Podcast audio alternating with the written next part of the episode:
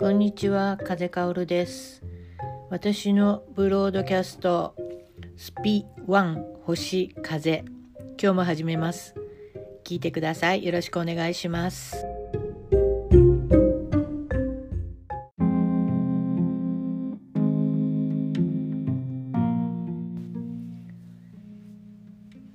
こんにちは風香るです。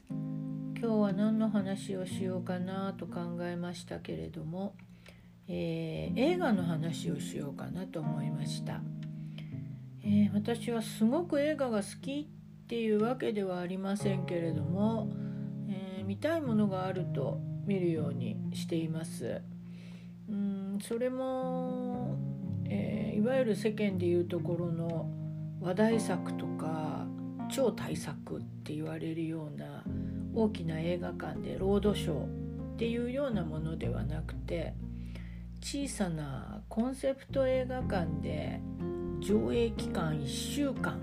っていうような風にうんかけられるそういう作品をよく見ます。えー、このところ記憶している限りで見たものをご紹介しますとえー、メキシコ映画の「セノーテ」という作品を見ましたね。これどうして見たかというとあのマヤ遺跡を見にメキシコに行ったことがあってその時あのセノーテに入って泳ぐというプログラムがあったんですね。あセノーテというのは天然の、まあ、池池はもうみんな天然かもしれませんけどあの自然にこう作り出された下の底の方からお水が湧き出しているあの池ですね結構深くて大きい池のことをセノーテと言います。あのマヤの時代はそこに神様に捧げるために生贄の女性女児ですね割と若めのあの女性を池に沈めたっていう話などもあるような洗脳って神秘的な場所なんですけれどもそこにこう入りました。あのすごくもう周りうっそうとした森のようなところで頭上からたくさんの鶴長い鶴がぶら下がっているようなところでこう木漏れ日がその水面に届くんですね。その木々の間から。とってもこう綺麗で幻想的な風景で鳥の声などもしてよかったんですが池の水自体はもうものすごい藻が繁殖してるので真緑の決して綺麗とは言えないちっとも澄んでいないお水でしたまでもすごく周りの景色が気持ちよかったので、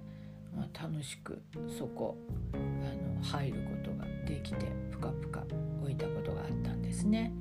なのでそのセノーテを題材に映画が作られてると聞いて見に行ってきました。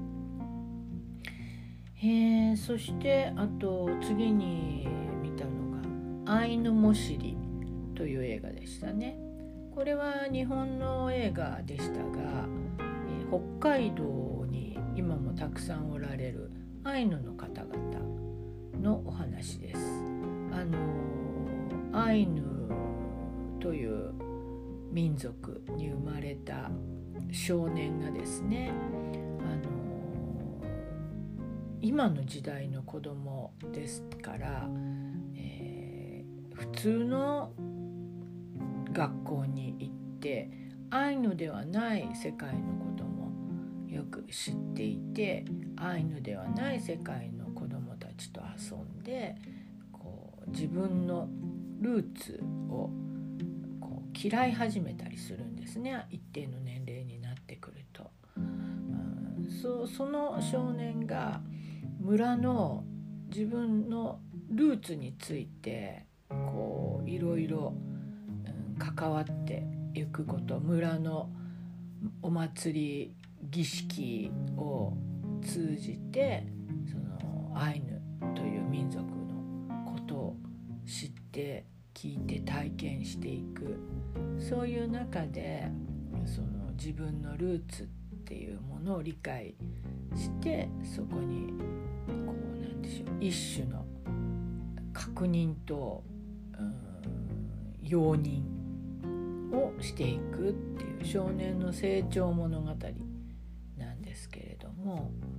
あのいいとてもいい映画でした。あのその主人公の少年中学生の少年だったんですがあのお顔つきを見ていると多分アイヌの少年でしたね。その少年が心象風景っていうんでしょうか自分の心の中に浮かんだ気持ちとかその疑問とか考えみたいなものを表情とか仕草とかでこう表すのがね本当に上手で手に取るように彼の気持ちがわかるんですね見ている私たちが。そのくらい上手な彼がその一人のアイヌの少年の成長をこう演じたわけですからとてもなんかこう手に取るように彼の気持ちが分かって私たちも一緒にこうハラハラしたり悲しんだり憤ったり納得したりできたようなそんな映画でしたね。うんいい映画でした。えー、そして今日お話ししたいのはその次に見た「ゴゼ」という映画についてです。えー、ゴゼさんっていう方がいらしたのをご存知でしょうかゴゼって漢字で書くと「めくら」に「女」って書くんですね。あのこれは本当にその字の通りに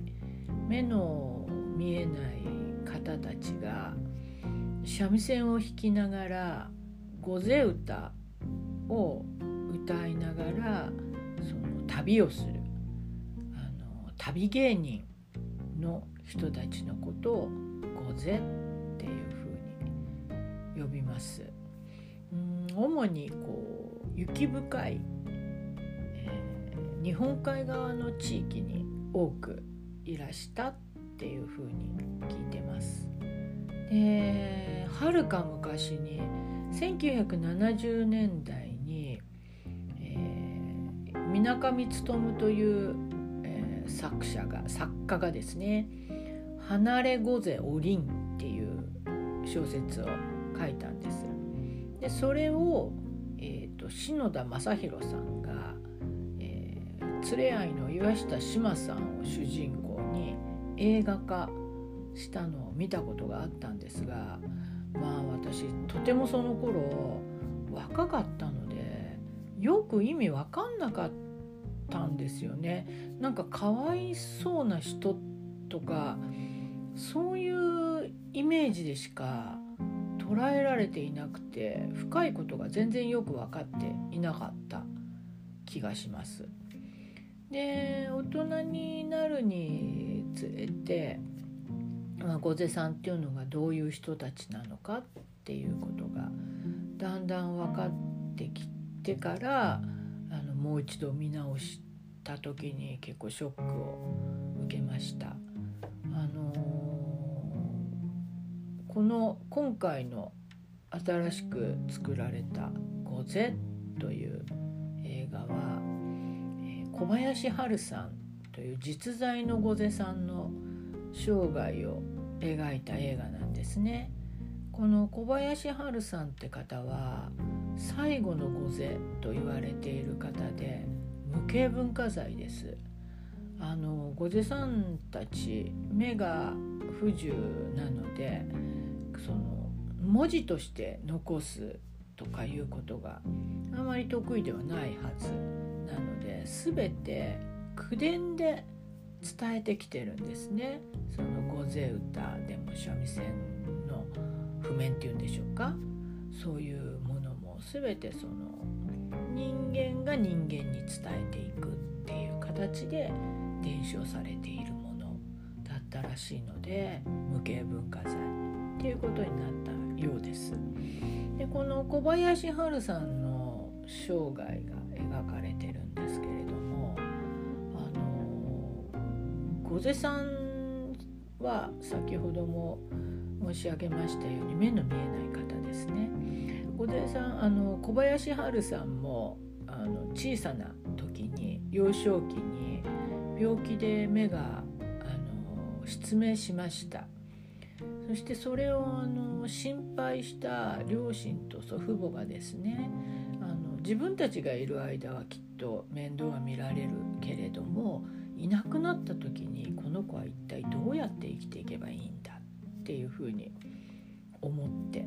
まあ、御瀬さんになられる方は大抵そういう感じなんでしょうね。あの都会と違ってもともと雪深い地域っていうのはその何でしょう冬の間食べるものも取れずにまあ結構生活が厳しい地域ですよね雪に閉ざされて。でねあの飢饉とかもよく起こりますし生きていくのにもともと厳しい地域でその中にあって今のように福祉制度があるわけでもない時代にその目の見えないという大きなハンディを背負った人たちはどのように生きていけばいいのかっていうことで御出さんっていう道ができたのか作ったのかもともとあるものだったのかはちょっとよくわからないんですけれどもみんなそうやって御出さんになっていくなっていったみたいです。であの芸者の置屋さんを想像すると分かりやすいかなと思うんですけど御瀬さんにもそういう置屋さんのようなものがありました。映画を見ているとありました。でそこでこうおかみさんがいらして、まあ、座長のような方でもある。ですね。旅芸人さんなので。その座長さんにこう厳しくあの育てられるししつけられていくんです。礼儀作法ですとか、えー、芸事ですとかそういうことを教えられていくんですね。そしてその座長さんと共にあの村を山間部の村々を巡って芸を披露していく生活を送るわけです。でこの小林春さんはその、えー、2つのおかみさん2つの置屋さんに生涯にわたって所属をするんですが最初のそのおかみさんのところはもう本当に厳しくてですね自分のところに来る前にもう自分のことは自分でできるようにしてからじゃないとうちは預かれないって言われる言われるんですね。でそれを聞いた春さんのお母さんはこの子のために今日から鬼になると決心をしてもうそれはそれは厳しくもうできても褒めないひたすらもう怒って怒鳴ってできなければご飯を食べさせないっていう風にしながら春さんをしつけるわけです。もう驚くのが針に糸を通すんですね目の見えない方が。お裁縫も自分でできなきゃいけないっていうことのようなんですがそれが最初は太くて大きい。布団針から始めて最後は縫い針にもう細い糸を小さな穴に入れる訓練をするところを映画では映していましたけれどもその舌先で穴の位置を確かめながら、うん、口と手を使って、うん、最後は糸が通せるようになるところをやっていました。もうことほどさように厳しく厳しく育てるんです。はるさんは母親を鬼だと思っていてその母親らしいことな何一つ優しくないあれは鬼だっていうふうに。母親が亡くなってもそのよう思っていたんですね。私のことなんて何一つ大切にしなかった大事にしてくれなかった。いつも怒っていた鬼のようだったっていうふうにこう思ってずっと思っていたんですけどまあ、えーと、映画の後半の方でそれは母の愛だったって気づくっていう話なんですけど、まあ、それで、えー、御瀬さんっていうのはそうやって師匠のところに一定の年齢になると預けられてそこで仕込まれていくんですね。でも見習いのうちからその巡業に一緒に行くわけです。あの先頭に、えー、目の見えるあの船頭さんっていう方みたいですがその方が立ってでその後ろにみんな片手を前の方の肩にかけてそしてもう片方の手で杖を持って足元をこう探りながらもう深い雪の中を山間部を道なき道を引くんですね。であのやっぱりその雪に閉ざされた地域っていうのはちろんこう娯楽もないですよねテレビもないし今のように芝居小屋などが来るわけでもないしそうするとその御瀬さんたちが来ることをみんな楽しみに待ってるんですね。だいたいみんな毎年同じような時期に巡っているみたいだったのでその御瀬さんたちが来ることを非常に楽しみにしていてその村の、えー、一番大きなお家村長さんとかそういう方でしょうか。そういう方のところにあのみんなでこう宿を提供してもらって寝泊まりをしながら何日かそこであの御前歌三味線きながら御前歌披露してたくさんの人たちが聞きに来るんですね。でそこであの代金をいただいてでまた来年来ると約束をして次の村に行くっていうそういうことを繰り返していくわけです。あの芸人さんなので仕事をしないとお金はもらえないわけですよね。本当によくあんな雪深い中をあのわらじだけで行くものだと本当にびっくりするような生活をしていましたね。で春さんはそのお顔立ちがどうもとても綺麗だったようなんですね。でそれが原因であの船頭さんに憎まれてひどい虐待にあって子供が産めなくなってしまうというような悲劇もこう映し出されて本当に心が痛みました。そうやってそれでも春さんでその悲しんでもしょうがない、うん、笑って明日を楽しみに頼りにしていこうっ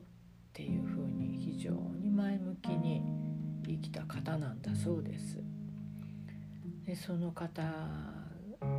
がこう最後春のもう雪が溶けて春になって菜の花がたくさん咲いてる中青空の下をその自分が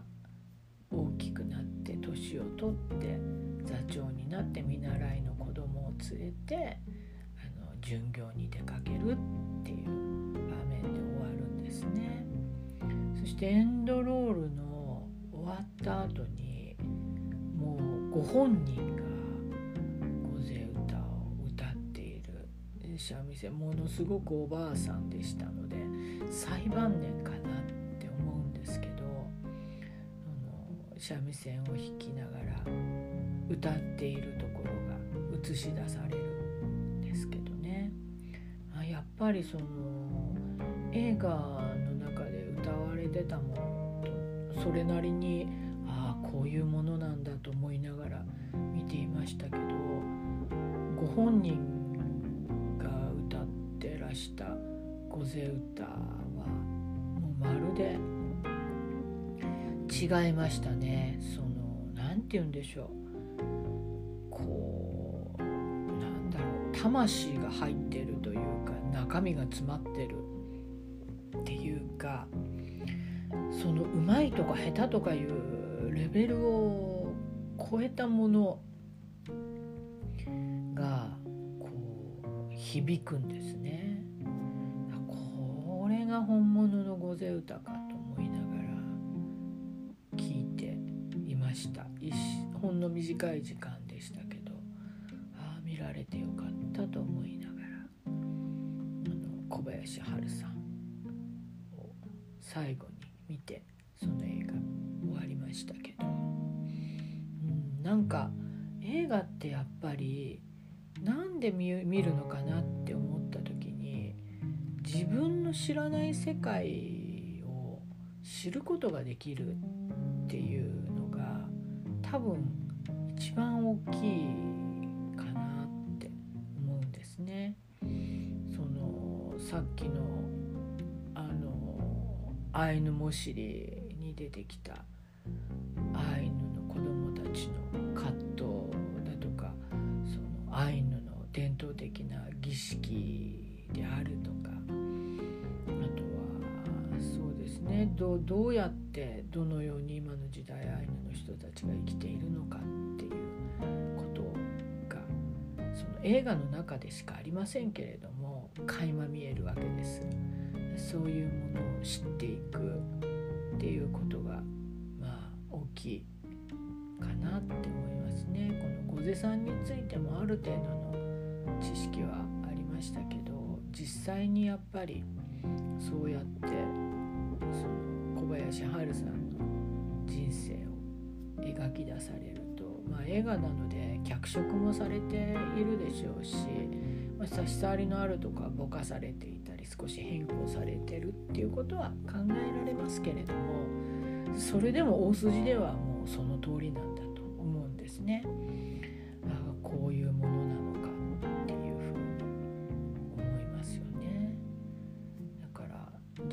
の知らない世界を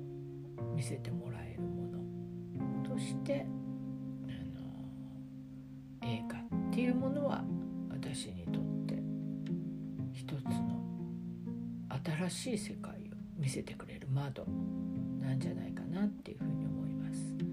えー、来週は、えー、プリズンサークルというこれももうずっと見たいと思っていたんですけどどこも会期が短くてなかなか行かれずに今回やっとまた見つけたところちょっと遠いところなんですけど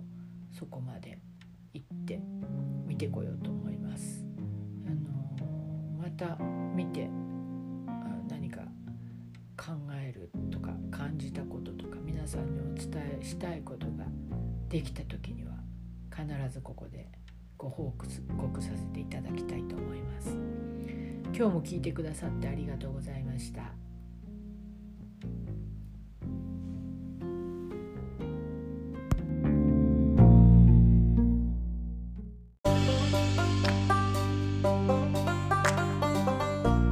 今日も私の話を聞いてくださってありがとうございます。私の話があなたの心につながることができたなら、こんな嬉しいことはありません。もしご意見やご感想等ございましたら、